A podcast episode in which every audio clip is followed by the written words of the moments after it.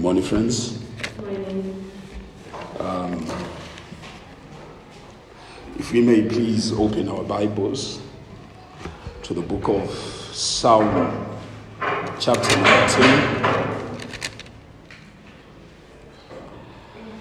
We'll read the entire chapter, Psalm chapter number 10. I'll read the entire chapter um, so that we appreciate uh, the text in its entirety. But uh, please note that uh, the focus of my sermon this morning shall be from verse 1 to 9 only. But let me read from the English Standard Version. These are the words of God. Why, O Lord, do you stand far away? Why do you hide yourself in times of trouble? In arrogance, the wicked hotly pursue the poor. Let them be caught in the schemes that they have devised. For the wicked boasts of the desires of his soul, and the one greedy for gain curses and renounces the Lord. In the pride of his face, the wicked does not seek him. All his thoughts are, there is no God. His ways prosper at all times. Your judgments are on high out of his sight. As for all his foes, he passes them. He says in his heart, I shall not be moved. Throughout all generations, I shall not, I shall not meet adversity. His mouth is filled with casing and deceit and oppression. Under his tongue are mischief and iniquity. He sits in ambush in the villages. In hiding places, he murders the innocent. His eyes steadily watch for the helpless. He lurks in ambush like a lion in his thicket. He lurks that he may seize the poor. He seizes the poor when he draws him into his net. The, help, the helpless are crushed, sink down, and fall by his might. He says in his heart, God has forgotten, he has hidden his face, you will never see it. Arise, O Lord, O God, lift up your hand, forget not the, the afflicted. Why does the wicked renounce God and say in his heart, You will not call to account? But you do see, for you not mischief and vexation, that you may take it into your hands. To you the helpless commits himself. You have been the helper of the fatherless. Break the arm of the wicked and evildoer. Cause his wickedness to account till you find none. The Lord is king forever and ever. The nations perish from his land. From his land. O Lord, you hear the desire of the afflicted. You will strengthen their heart. You will incline your ear to do justice to the fatherless and the oppressed, so that the man who is of the earth may strike terror no more. Amen. This is the word of God. Allow me to pray. Lord, I come before you this morning. Oh Lord, uh, that you would be with me this morning. I acknowledge my unworthiness to speak for you this morning. But Lord, I pray that you would enable me, that you would enable me to stand as an oracle and declare your words boldly and clearly. I pray, Lord, that I would not rely uh, on my strength or on my preparation, but I would rely on the power and action of the Holy Spirit. I pray, Lord, that you would be with my hearers. In Jesus' name, amen. The title of my sermon this morning is When God Seems Far. When God Seems Far. And before I go into our text this morning, I want to start off by reading a famous quote by a famous 19th century philosopher by the name of Friedrich Nietzsche. I'm sure some of you know him. And may you please listen carefully as I narrate this piece to you. this morning. Uh, it is titled um, The Parable of the Madman, and here's how it reads Have you not heard of that madman who lit a lantern in the bright morning hours, ran to the marketplace, and cried incessantly, I see God, I see God? As many of those who did not believe in God were standing around just then, he provoked much laughter. Has he got lost? asked one. Did he lose his way like a child? asked another. Or is he hiding? Is he afraid of us? Has he gone on a voyage, emigrated? Thus they yelled and laughed. The madman jumped into their midst and pierced them with his eyes. Whither is God? he cried. I will tell you. We have killed him. You and I, all of us are his murderers. But how did we do this? How could we drink up the sea? Who gave us the sponge to wipe away the entire horizon? What were we doing when we unchained this earth from its sun? Whither is it moving now? Whither are we moving? Away from all suns? Are we not plunging continually? Backward, sideward, forward, in all direction? Is there still any up or down? Are we not straying as through an infinite nothing? Do we not feel the breath of empty space?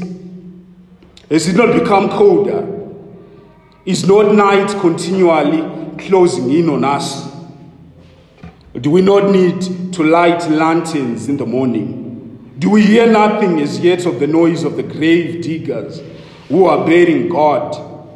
Do we smell nothing as yet of the divine decomposition? Gods too decompose. God is dead, God remains dead, and we have killed him.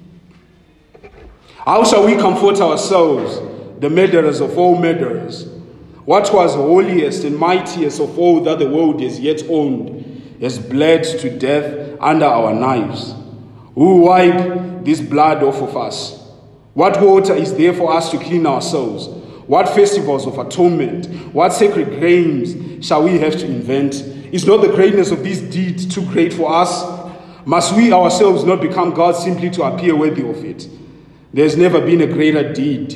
And whoever is born after us for the sake of this deed, he will belong to a higher history than all history hitherto. Here the madman fell silent and looked again at his listeners.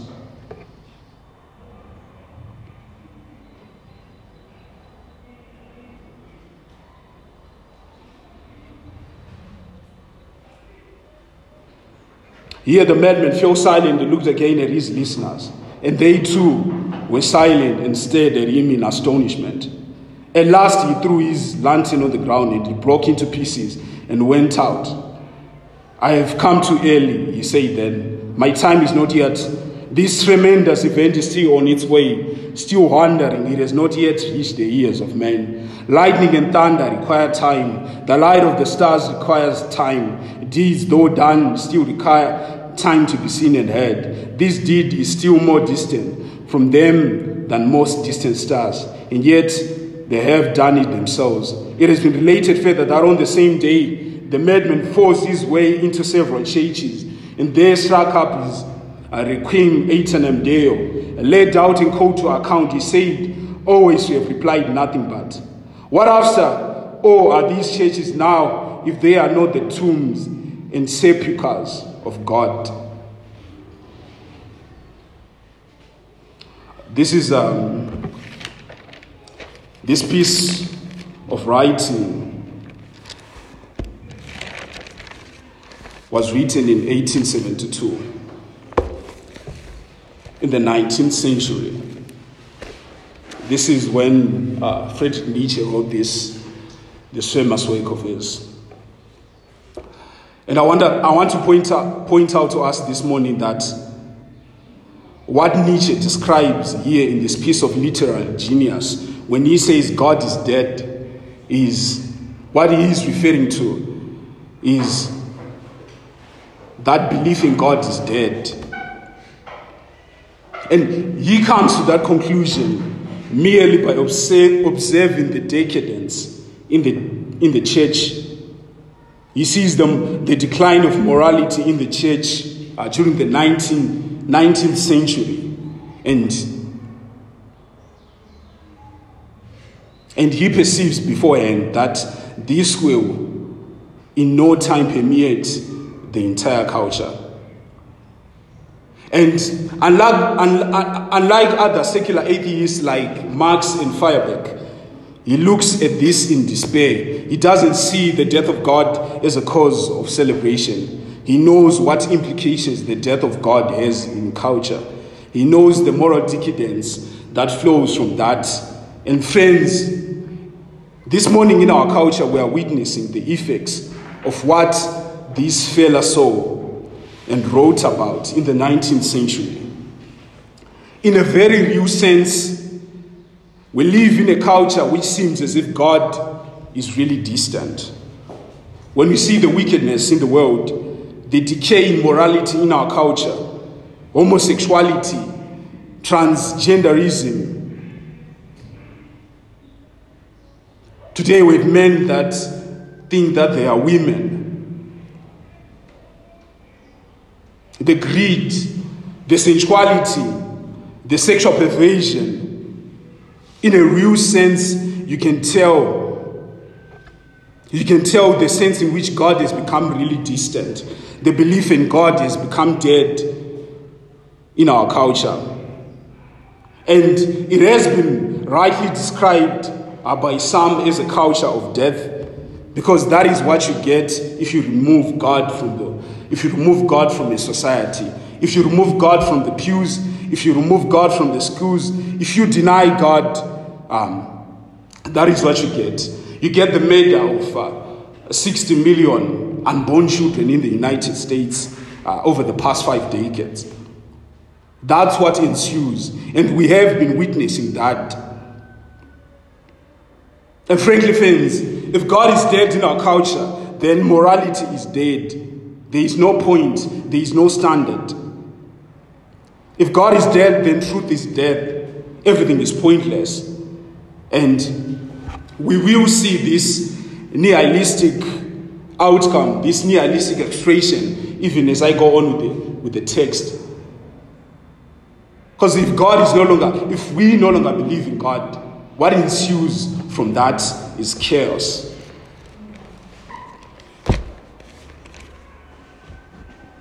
And friends, this is the question that the psalmist poses in this psalm. I want you to read verse 1 with me. It says, Why, O Lord, do you stand far away? Why do you hide yourself in times of trouble? In this verse, the psalmist expresses an emotion which is a bit similar to what the madman in Nietzsche does. The psalmist observes his culture. He observes the happenings around him, the wickedness in his society. And this leads him to conclude that God is far. This leads him to conclude that God is distant. This leads him to conclude that God is hiding himself. And he lays that charge on God. He lays that charge that is often laid on God. And I want us to know that this is not the first time we see this kind of charge being laid on God. In Scripture, this question is posed numerous times um, differently. Uh, there are slight variations to it, but all are laying the same charge to God. Abraham asked God in Genesis chapter number 18, verse 25. He asked God, shall, shall, shall, shall, shall not the God of, shall not the judge of all the earth do what is right? He asked God that after learning that God was going to destroy Sodom. He asked God if he would destroy the righteous with the wicked. He's not the only one. Job does a similar thing as well in Job chapter number 29. He perceives himself as a just man and is essentially requesting an answer from God as to why he was suffering as he was. Naomi in the book of Ruth called herself Mara because she felt God had dealt with her bitterly. Asaph in Psalm chapter number 70, 73 relays the same sentiment as well. Why, why does it seem as if the wicked are the ones that are prospering? Why, is, why does it seem as if the wicked are prospering in the world? It's a similar complaint that the prophet Habakkuk raises in Habakkuk chapter number 1, verses 1 to 4. Let me just quickly read it.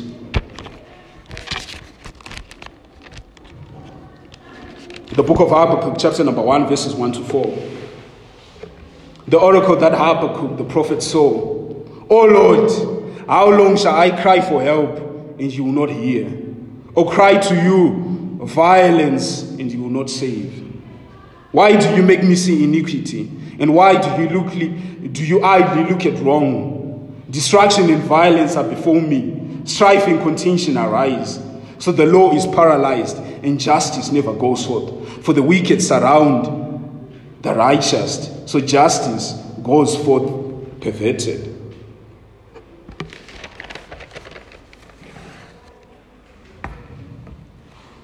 It is the same charge as we are seeing that is laid on God over and over again. And in our day, we are common with statements such as if God exists, why is there so much evil in the world? Why is there suffering in the world? Especially, um, you heard people say this statement after COVID, when a lot of people were dying. A lot of people asked this question. Even the question that why do the good die young? Uh, people ask that question Usually, when a young, um, famous celebrity dies, or here in Zimbabwe, you might, um, you might even be tempted to ask God um, if God cares for Zimbabwe's suffering. Or maybe you have things that are happening personally in your life. You have lost a loved one. A lot of people are tempted to ask, Why me? the why me God question. And to, and to be frank, friends, all of these questions at their core are essentially accusing God of injustice. They are accusing God of being indifferent to the plight of men. They are accusing God of being passive. They are accusing God of being distant. And we'll see why that is, um, even as we go on, why that is um, that self righteous charge on God is sinful and is uh, frankly dangerous, friends. I want to highlight from Scripture a couple of reasons why it seems as if God is distant at times. Why God distances himself from his people at times. Now, firstly, God distances himself and often withdraws his presence from his people because he is God and not man. Because he is God. He is unlike man. That is why it is difficult for us to fathom why he would allow evil to seem as if it's prevailing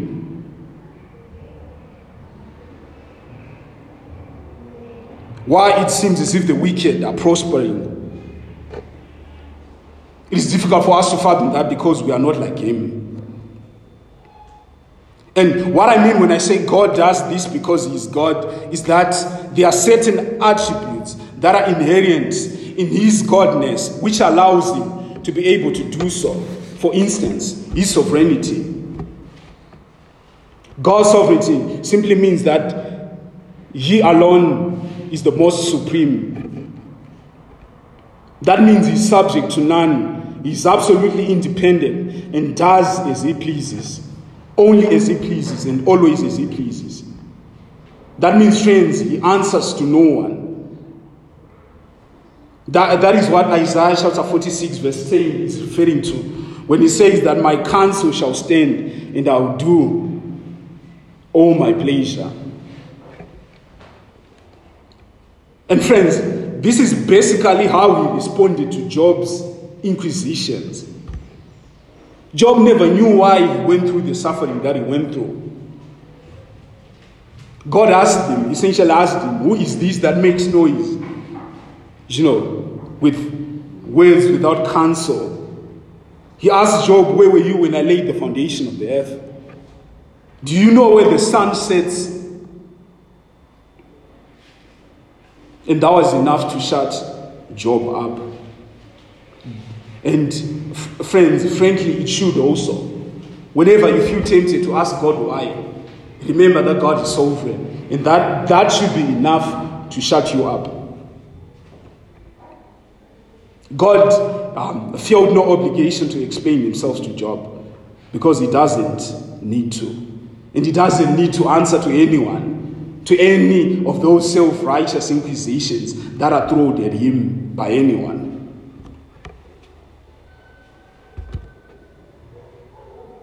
Another attribute of his is that he is patient, he is forbearing, he is long suffering.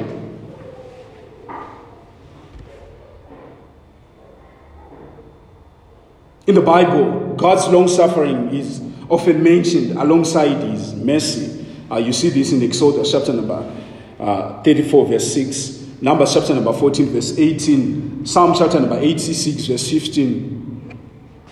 And simply put, patience is really a display of God's mercy. And friends, because God is a merciful God who desires that all men be saved, He is patient with His judgment. And many times it may seem as if He is taking long to judge the wicked or vindicate the afflicted. It is because He is patient. He is and he is long suffering.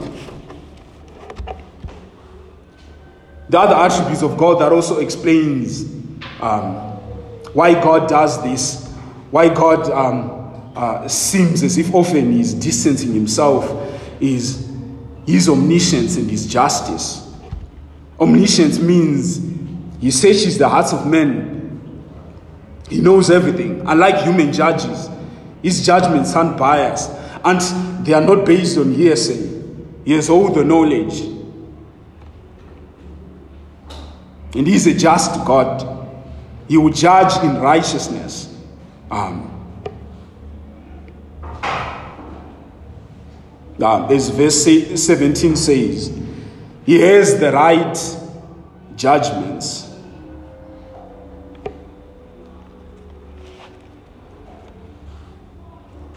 Secondly, um, and I won't dwell much on this. But God also withdraws himself and make it seem as if he's distant to his people for his own glory. He does whatever he pleases for the glory of his name, to the praise of his glorious name um, when he saved them. The Israelites must have asked that question when they were uh, languishing in slavery in the book of Exodus in Egypt. For 400 years, they were slaves under a wicked Pharaoh. But God was patient. And the Bible even says that even when the time for their deliverance came, he hardened Pharaoh's heart. And the reason why he was doing that, it was for his glory. It was for his glory. The disciples of Jesus uh, once asked him, uh, when they saw a man that was blind from his birth, they were asking uh, for what reason is this man blind? And Jesus answered them, It is for the glory of God. He probably might have asked, Why was I born this way? It's so that the glory of God may be revealed. So God often withdraws himself and uh, may seem as if God is sad because um, it's because of the reason of his glory.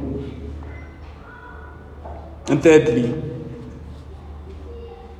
He often does withdraw his presence. He often uh, distances himself. Seems as if he's distancing himself for our sanctification. Um, let me quick, uh, read, quickly read uh, the book of Lamentations, chapter number 3, verse 27 to 36.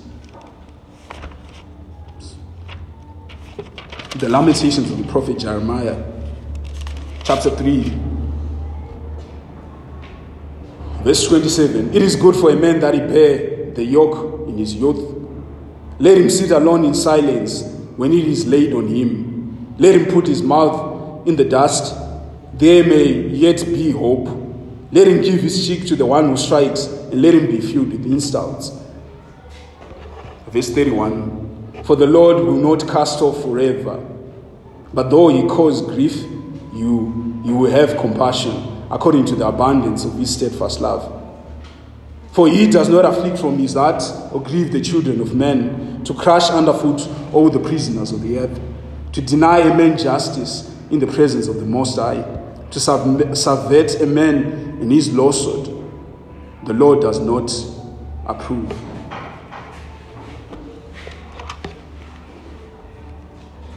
Let me also read what the, um, the London Baptist Confession of Faith says on it, on this, chapter 17 of the perseverance of the saints. Chapter 17, paragraph 3.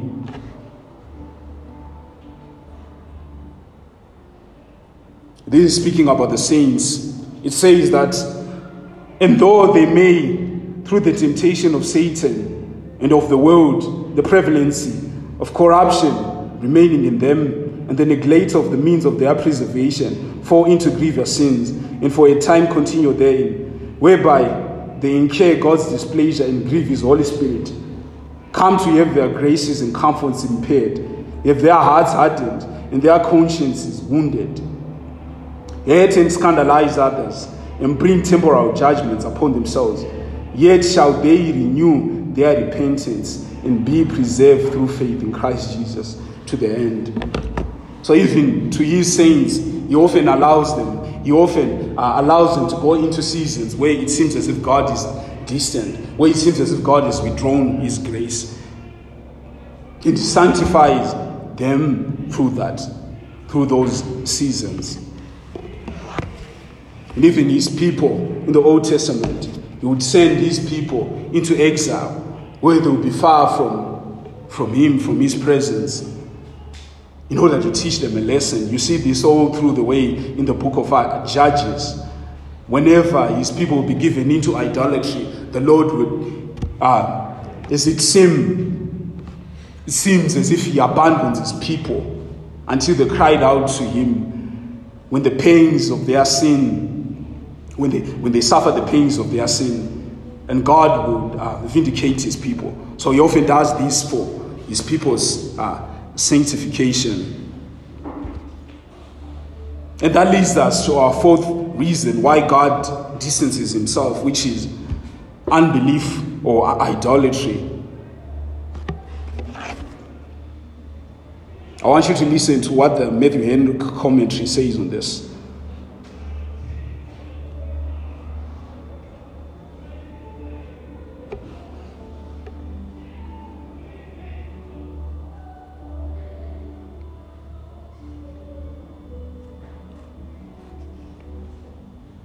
God's withdrawings are very grievous to his people, especially in times of trouble. We stand afar from God by our unbelief, and then we complain that God stands afar from us. And that is what often happens. We stand afar from God through our own belief, and we complain that God stands afar from us. I want us to read Isaiah chapter number 1, verse 15. It also explains this. The reason why God distances himself from his people. Isaiah chapter number 1, verse 15. It reads When you spread out your hands, I'll hide my eyes from you. Even though you make many prayers, I will not listen. Your hands are full of blood. Wash yourselves, make yourselves clean. Remove, remove the evil of your deeds from before my eyes. Cease to do evil. God is, is essentially saying that He hides His eyes from His people. He does not listen to their prayers because of their sin. Isaiah chapter number 59, verse 1 to 3. Behold, the, lens, the Lord's hand is not shortened, that he cannot save, or his ear dull, that he cannot hear. By your iniquities have made a separation between you and your God, and your sins have hidden his face from you, so that he does not hear.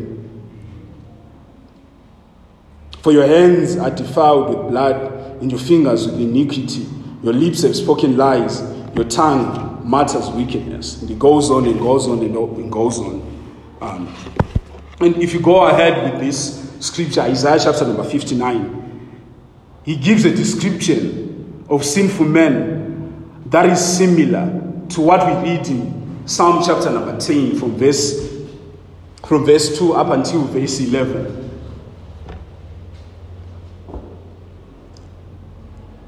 And what we just saw in uh, Isaiah chapter number 59 is that the way that God judges sin or men's idolatry is by hiding himself, as it were.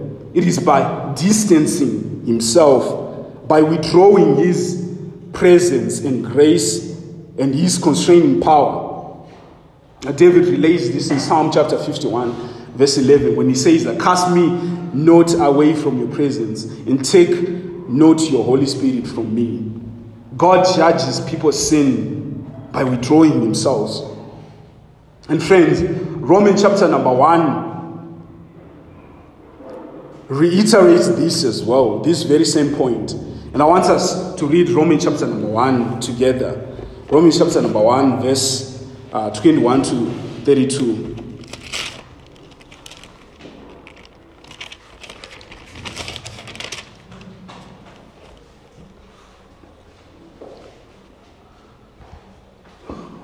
For although they knew God, they did not honor him as God or give thanks to him.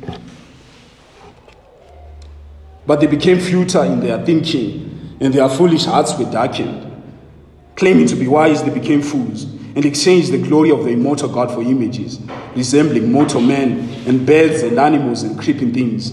Therefore, God gave them up in the lust of their hearts to impurity to the dishonoring of their bodies among themselves, because they exchanged the truth about God for a lie and worship and save the creature rather than the Creator who is blessed forever. Amen. For this reason, God gave them up to dishonorable passions. For their women exchanged natural relations for those that are contrary to nature. And the men likewise gave up natural relations with women and were consumed with passion for one another. Men committing shameless acts with men and receiving in themselves the due penalty for their error. And since they did not see fit to acknowledge God, God gave them up to a debased mind to do what ought not to be done. They were filled with all manner of unrighteousness, evil, covetousness, malice. They are full of envy, murder, strife, deceit, maliciousness. They are gossip, slanderers, haters of God, insolent, haughty, boastful, inventors of evil, disobedient to parents foolish, faithless, faithless, heartless, ruthless, though they know God's righteous decree that those who practice such things deserve to die, they not only do them, but give approval to those who practice them. And we see clearly from this text that the way that God judges men's rebellion and idolatry is by giving men up. He, he distances himself he judges men's idolatry by restraining himself from men. He gives them over to a debased mind. And what follows when man is given over to a debased mind, what ensues is the moral depravity and decay described there. Homosexuality, all sorts of vile and sinful behavior.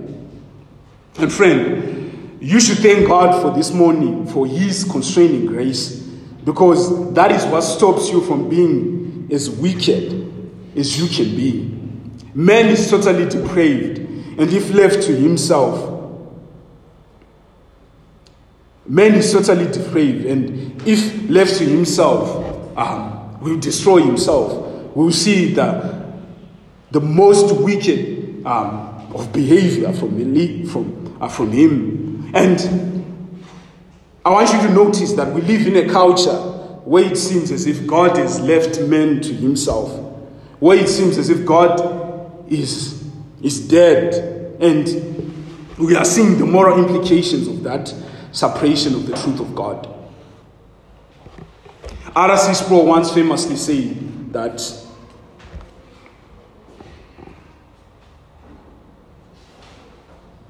atheists, those that deny the existence of God, the problem that they have is not an intellectual one, it is a moral problem. They know God exists, they know God is not dead, but they suppress that and deny that because they know that if they acknowledge the existence of God, they have to live with the moral implications of that. They have to account for their sinful behavior. So they just pretend as if God is dead. They just pretend as if God is far. They just pretend as if they can go on with their lives and enjoy the fleeting pleasures of sin. It is men in denial, trying to suppress the truth of God. And friends, it is indeed sad to watch uh, when you see all these people that are into the LGBTQ nonsense. Um,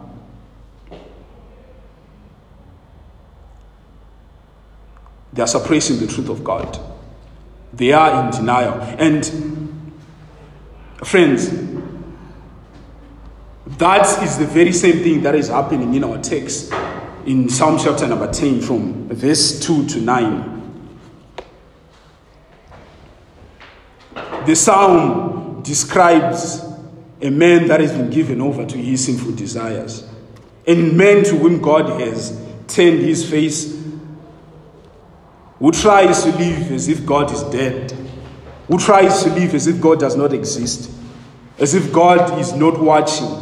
He tries to convince himself that he holds on to that. That is the reason for his uh, wickedness that we see um, from verses 2 to, to 11.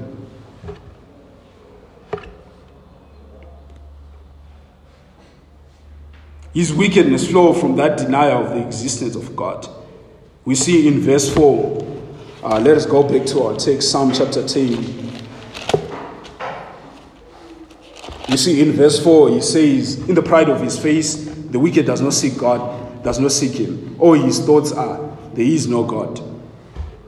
In verse 11, it says that he says in his heart, God has forgotten, he has hidden his face, he will never see it.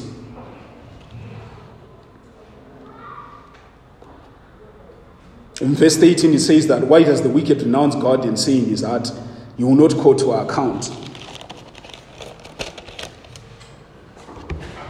You see from this text that he has convinced himself that God is not there. And what we see described in this psalm from verse 2 up until verse 10 or 11 describes what happened in a man's life where God is far, where God has hid himself. It describes what happens in a society that is distance itself from God like ours. This is what ensues because of that. Psalm chapter 10, verse 2. In arrogance, the wicked hotly pursue the poor. Let them be caught in the schemes that they have devised. And here, in verse 2, we see oppression of the poor. The wicked hotly pursue the poor. And, friends, this is characteristic of every society which does not have a Christian outlook. Every society which does not have knowledge of God, there is oppression of women and children which ensues. It is inevitable. It is said that today in our culture, we have these people that, that claim to be advocates of human rights, of women rights, feminism. We have these people that claim to be, you know, against patriarchy. Yet they want to reject the Christian God. It is a contradiction. You cannot be against God and uh, be against oppression of women and children, be against oppression of uh, the poor, be against oppression of the minorities. It is a contradiction. If you are anti God, if you are anti God, if you deny the existence of God, if you are anti God, if you are anti his, his word by default, you are for the oppression of women and children. That is what atheism conceives. That is what a denial of the existence of God conceives. Verse 3 reads For the wicked boasts of the desires of his soul, and the one greedy for gain curses and renounces the Lord. Verse 3a says, For the wicked boasts of the desires of his soul. Again, friends, this is also an outcome of this atheistic worldview, which denies the existence of God, um, which I, I, I, alluded earlier, because it's all over um, Psalm chapter 10.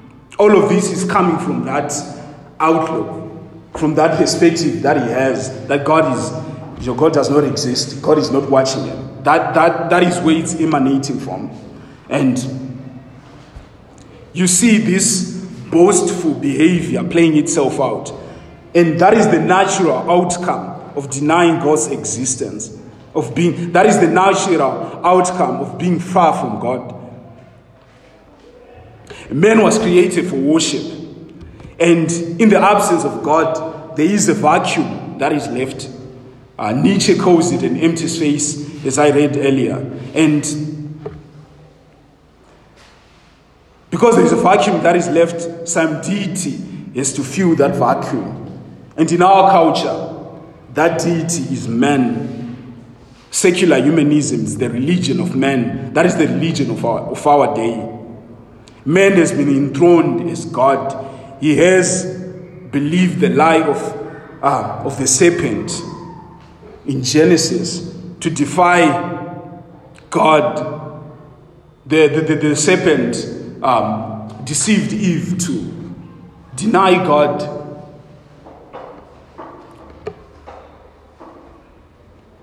And promise that uh, men will be like gods if they eat, uh, if they disobeyed God.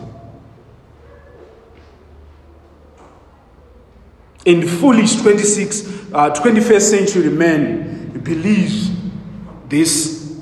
He thinks he is like God. And We see this in this text. This text, this verse, it highlights that the wicked boast about, um, another version says, boast about the things they, they want. He boasts about the desires of his, of his soul. Like the rich man in the story of Lazarus and the rich man which Jesus told in the Gospels, they are making the sin of presumption. They believe they can do. He boasts about the things that he wants to do. He boasts about the things that he, he wants. They believe they can do so. They believe they can achieve those things, all of those things, because they believe they are sovereign. They actually believe that they are God. Yet, Apostle James warns against that kind of behavior in James chapter number 4, verse 18 to 16. He warns against uh, that kind of presumption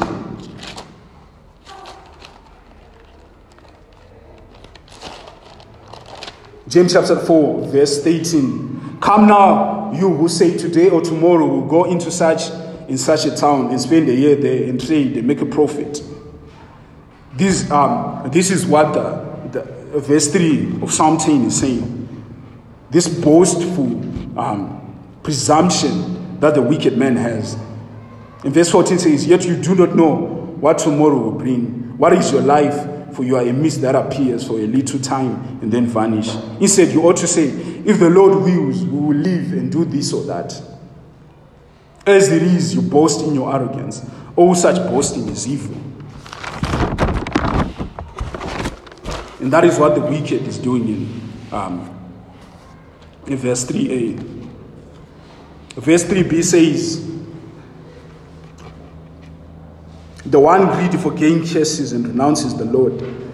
Um, I like what the uh, King James Version says about, uh, about this text. The King James Version says, And the wicked blesses the one greedy for gain. I think that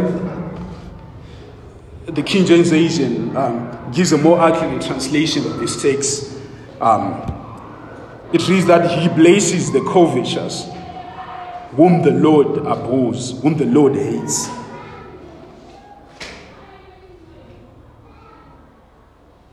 We see that this wicked man blesses the greedy man, whom the Lord hates. And friend, that is the wicked man's modus operandi. It is to go against the Lord. The wicked man's modus operandi is to call evil good and good evil. Romans chapter number 1, verse 32 that we read earlier says that not only do they do these shameful things, but they also support those that do these shameful things.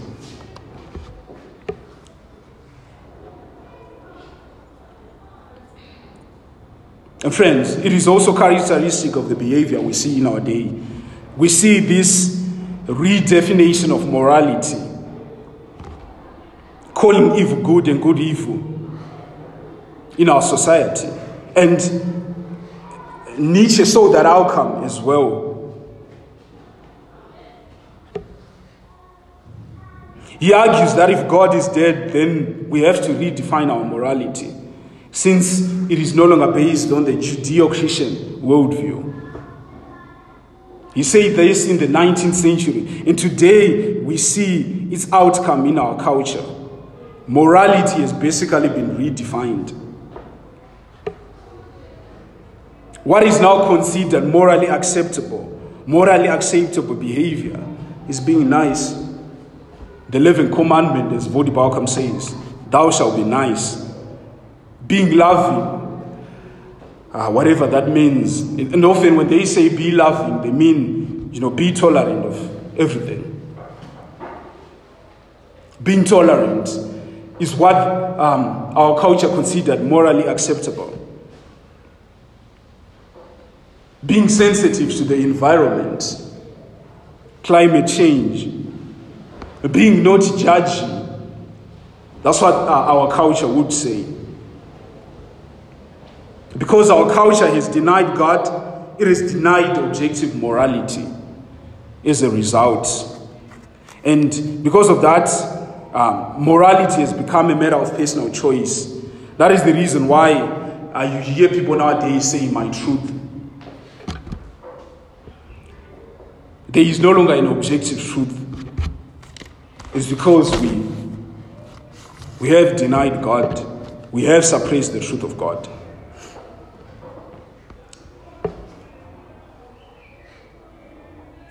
Verse 4 reads, In the pride of his face, the wicked does not seek him. All his thoughts are, There is no God.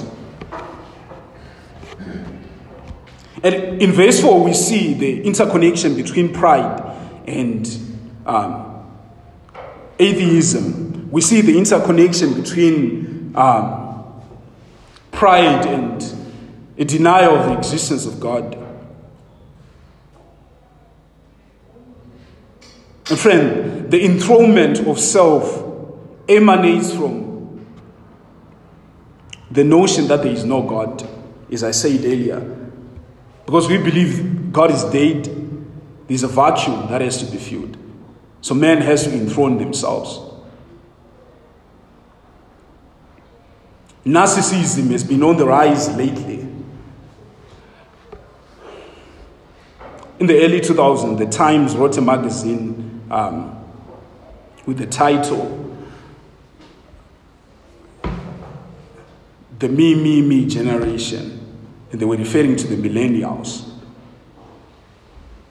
The millennials are known to be the most self centered, narcissistic generation have ever lived. It is the result of this worldview that deny the existence of God.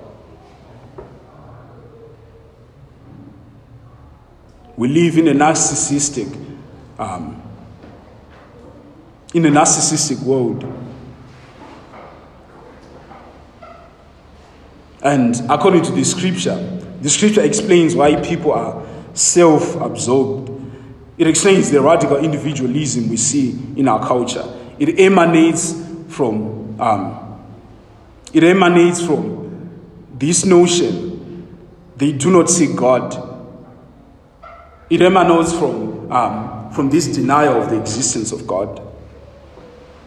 They do not see God because um, it says that they do not see God, the pride, uh, the proud does not see God because, friends, because the reason why they do not see God is because they believe themselves.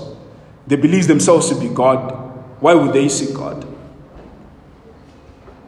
We have a culture that is telling men that, uh, that is telling people that you are enough. Look into yourself. It's telling uh, men that the miracle is in you. It's telling people that, you know, you need to find yourself. It's telling people that you are a little God. Why would they seek after God? First Peter says that God resists the proud, he distances himself from them.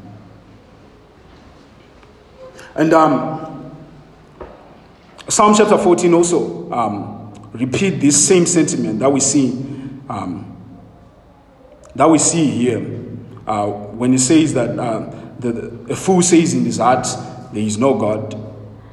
Pride is the foolishness which sells men that there is no God, that they do not need God. And Apostle Paul quotes Psalm 14 in Romans 3 when he is pronouncing how, um, how every man in his natural state, Jew or Gentile, is a guilty verdict against them before the judge of all the earth. Romans chapter number 3, verse 10 to 11.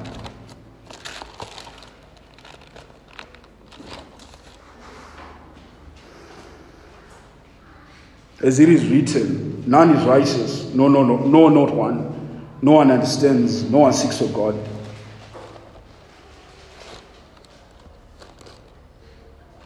So, friends, we see that this song is here, it's, it's talking about all men, all men in their natural state.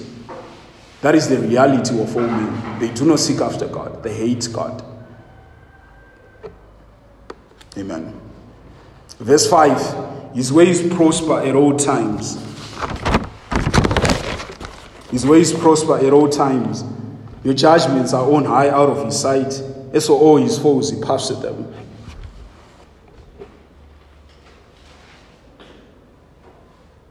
And here we see also, we see something also that, it, that seems characteristic of unbelievers as well, of the wicked. It seems as if the wicked prosper materially in this world. And Asaph relays the same complaint in Psalm chapter 73 as well. And even in our day, if you look carefully, it seems as if those that are wicked are the ones that are prospering. It seems as if those that are wicked have the material success. success. And I think that part of it is related to, to part B of, of verse 5, which says, Your judgments are on high, are out of his sight. Because for the wicked, God's judgment is out of his sight. He's willing to do anything in order to succeed. He's willing to tremble upon the poor, to steal from the, uh, from the poor, from the weak, to oppress the, the weak in order for him to be rich.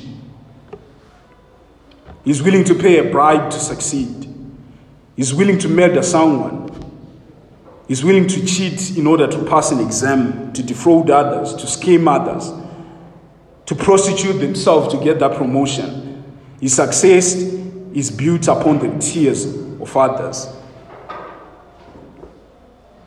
His success is built upon a violation of the statutes and the judgments of God.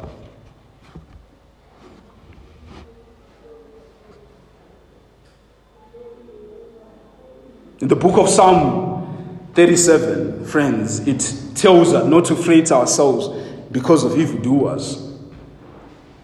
It tells us not to be envious of wicked people when it seems as if wicked people are prospering. Psalm 37 says that do not be envious of them, for they shall fade like grass, and they shall wither like green herb. It says that the wicked shall be cut off. It says that we should wait patiently upon the Lord. Amen.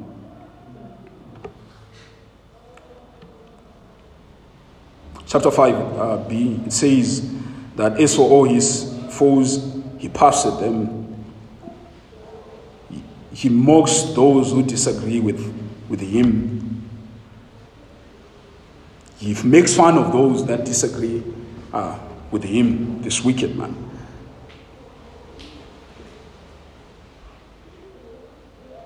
And we see this in our world today as well. In a world that has become increasingly hostile to God, it seems as if it's a laughable thing to stand on the biblical, to stand on biblical convictions. If you hold on to biblical patriarchy, to you be called an abusive uh, overlord. If wives submit to their husbands, or maybe are homemakers, as the Titus 2, verse 5, our world derives them and says that they are slaves or doormats. If you take a biblical stance on sexuality or on marriage, you also be accused of not being pro- progressive of being uptight, of not being tolerant, you will be mocked by our culture. And, that is what the wicked man uh, does, uh, that we see from these texts as well. It describes a world uh, which has distanced itself from God. Verse 6, it says that he says in his heart, I shall not be moved. Throughout all generations, I shall not meet adversity. Here again, we see this false comfort, this false security, which this man that has been abandoned by God tries to cling on. And just as Adam tried to cover himself with fig tree leaves, tried to cover his, his shame.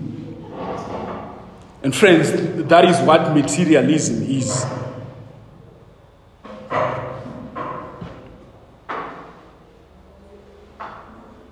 That is what the consumerism of our day is. It is a coping me- mechanism. Um, it is said that uh, we live in an age where people um, no longer consume to live, they live to consume.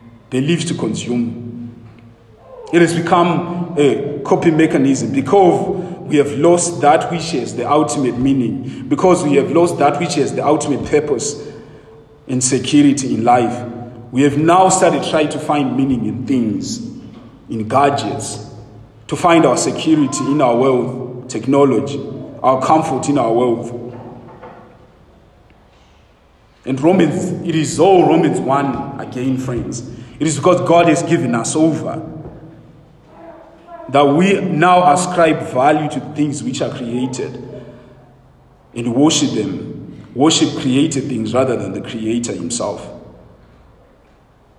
And we give ourselves this false assurance because we have these things, because we have what uh, people nowadays call a soft life. We will not suffer adversity. We believe that we will not be moved. It is a false assurance, friends. It is, it is a false assurance that will send you straight to hell. Verse 7 it reads, um, his mouth is filled with cursing and deceit and oppression. Under his tongue are mischief and iniquity. And the Apostle Paul gives this also is an outcome of a people that has been given over to a debased mind. In Romans chapter number 1, verse 29, they are filled with all unrighteousness, envy, murder, strife, deceit, maliciousness, slander, gossip. Reiterates it as well in Romans chapter number 3, verse 18 to 14, which says that their mouths are open graves. They use their tongues to deceive. It's talking about sinful men. It says that the venom of asp is under their lips.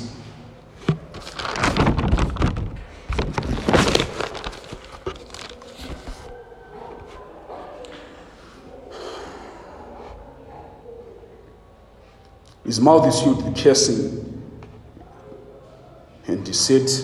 Their mouths is filled with bitterness and curses. That's what the scripture says. And if you do not believe this, uh, you should go on Twitter today and you see this. Say something critical uh, about uh, here in Zimbabwe. If you say something critical about the opposition leader, you experience this. You experience how sinful men uh, their mouths are full of bitterness and curses, as the Bible says. Say something against homosexuality. Say homosexuality is a sin.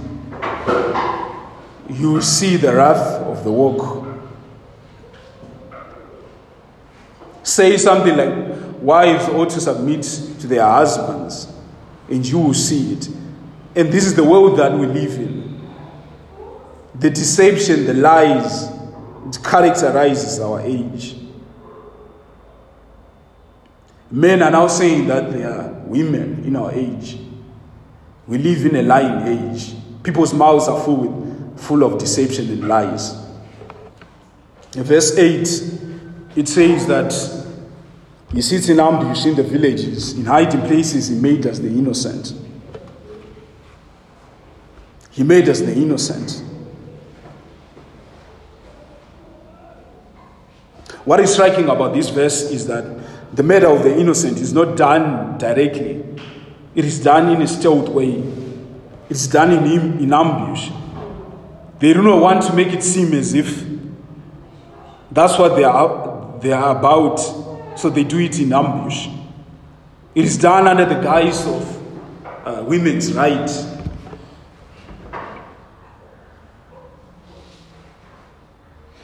It is done under, under, under the guise of giving women choice.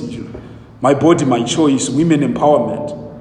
But it is what it is, fellas. Um, it is made of the innocent. To date, since uh, Roe v. Wade uh, in 1973, 60 million unborn children have been killed in the United States. That is Four times the population of Zimbabwe. Think about it. Majoring the innocent. It's characteristic of our culture. A culture that has been given over. A culture where God has distanced himself. This scripture rightly describes us. And here in Harare, uh, they would not, uh, they are made of the innocent. It's also stealth.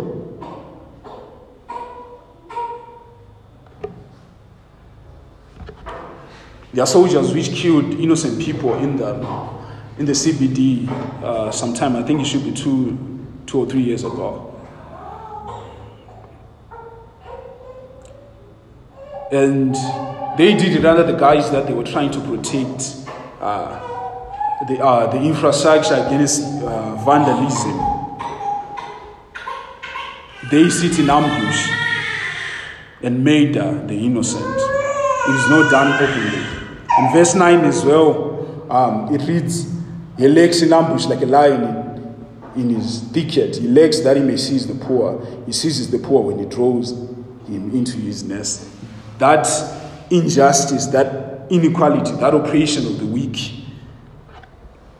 the greed we, greed we see in our day, all of this, um, as I indicated earlier, the wicked man does because he falsely convinced himself that God, um, according to verse 11,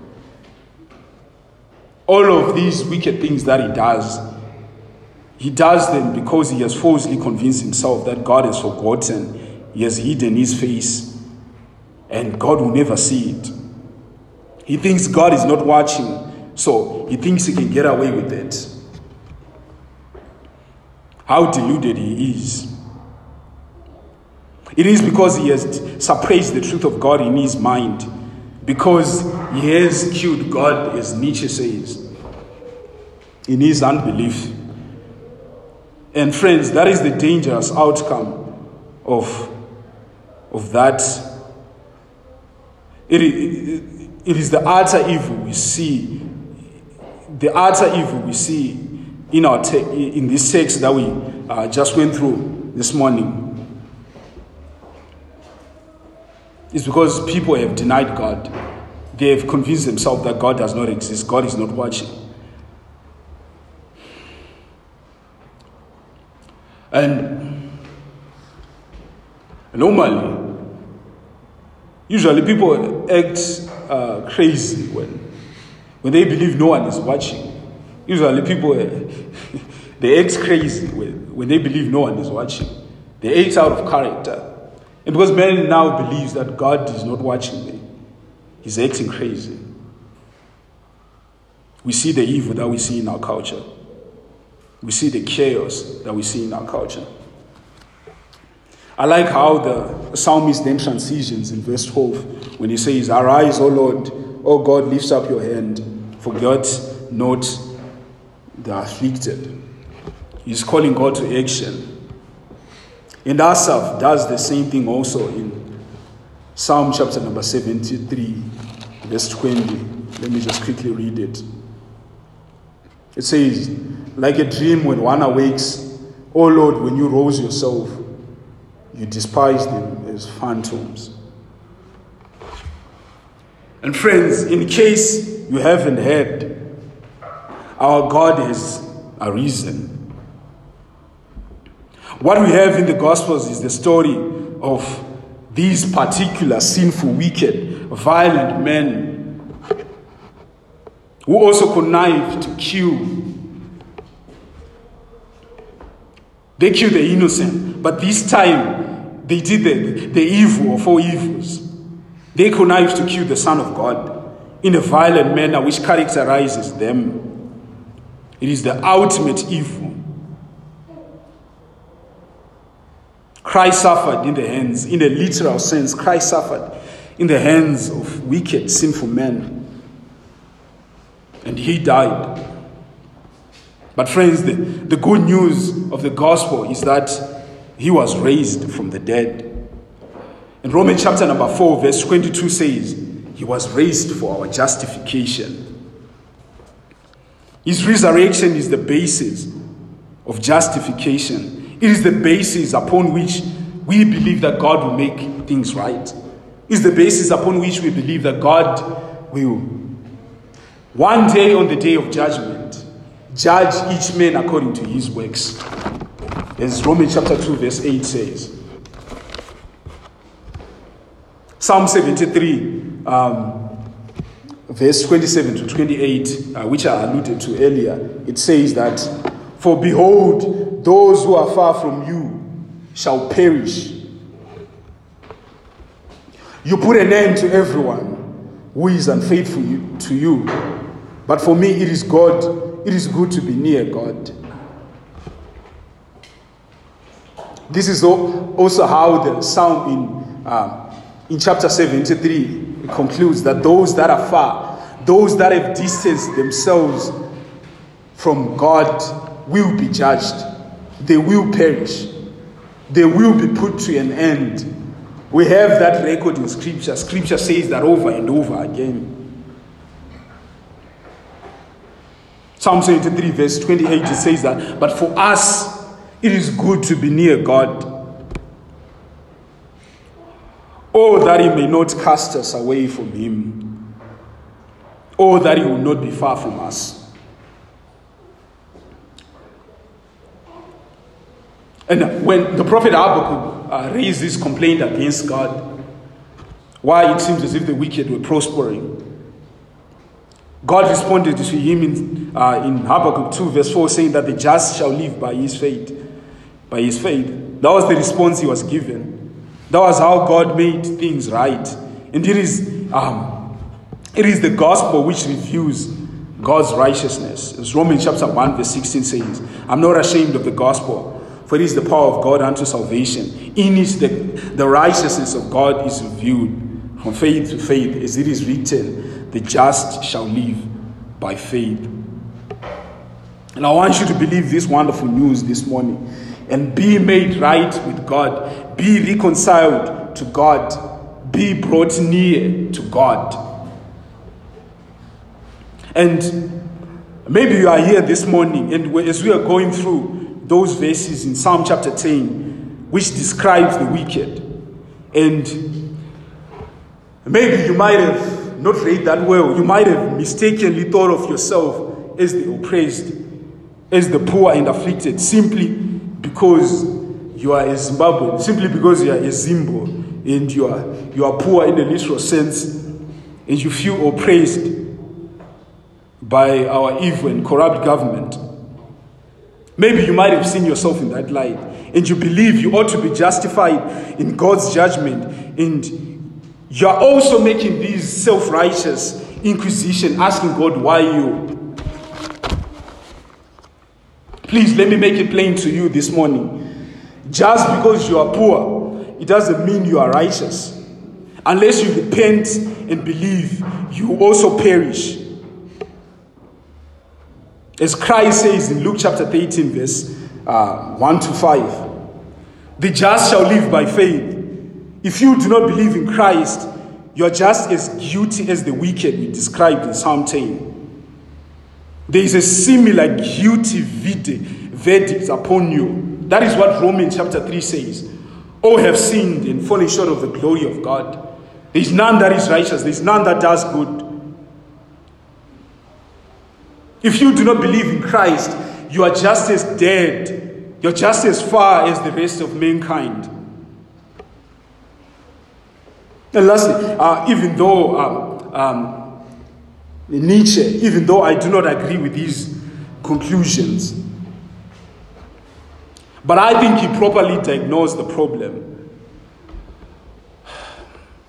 In the quote that I read um, in the introduction, God is dead because man has killed him. Man is responsible.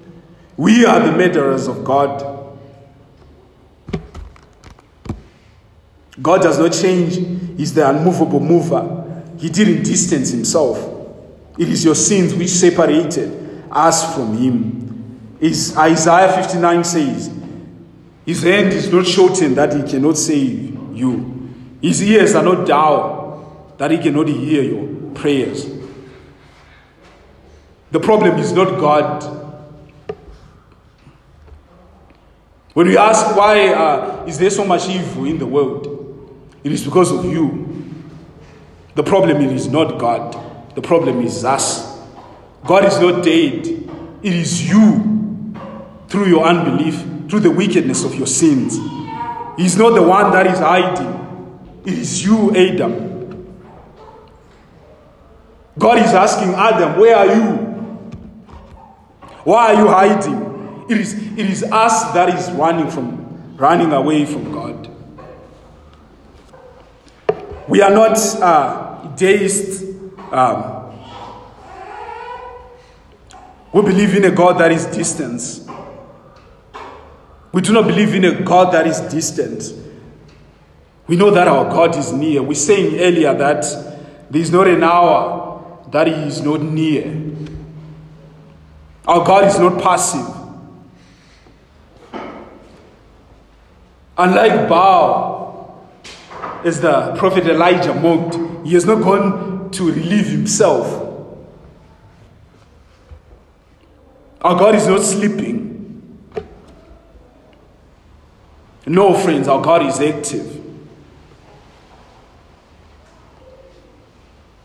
He's the God of Elijah that answers by fire when we pray to Him. He's not like the pagan deities that live on Mount Olympus, far away from humanity and are distant from the people. No. Our God came down from heaven and dwelt amongst his people. He humbled himself to the point of death. He tore the veil of separation and gave you access to his throne of mercy. He is near, only if you could believe in him. I want you to know this morning that our Lord Jesus Christ on the cross cried, My God, my God, why have you forsaken me on the cross? He was cast away from the presence of God the Father as a scapegoat, as an offering. He was cast by God on the cross on your behalf, so that you, who was cast away from the presence of God, if you believe in Him, you would be brought near. Won't you believe in Christ this morning? And lastly, maybe you are a Christian and at this very moment you feel far from God. Maybe you are in a season it seems as if God is distant. Or you may have wandered from the fold of God. I urge you to this morning, as we saying earlier, afflicted saying to Christ, draw near. Christ is an open invitation. Come to me, oh you who are heavy laden and are tired, and I'll give you rest. The Spirit and the bride says, Come. Like the proud prodigal son, return. Like the prodigal son, return, O wanderer, to the loving arms of the Father. Christ is, uh, he sympathizes with us. He's a sympathizing high priest. Return to Christ. It is a fearful thing to be cast away from his presence. Plead with Him not to uh, withdraw His Holy Spirit from you.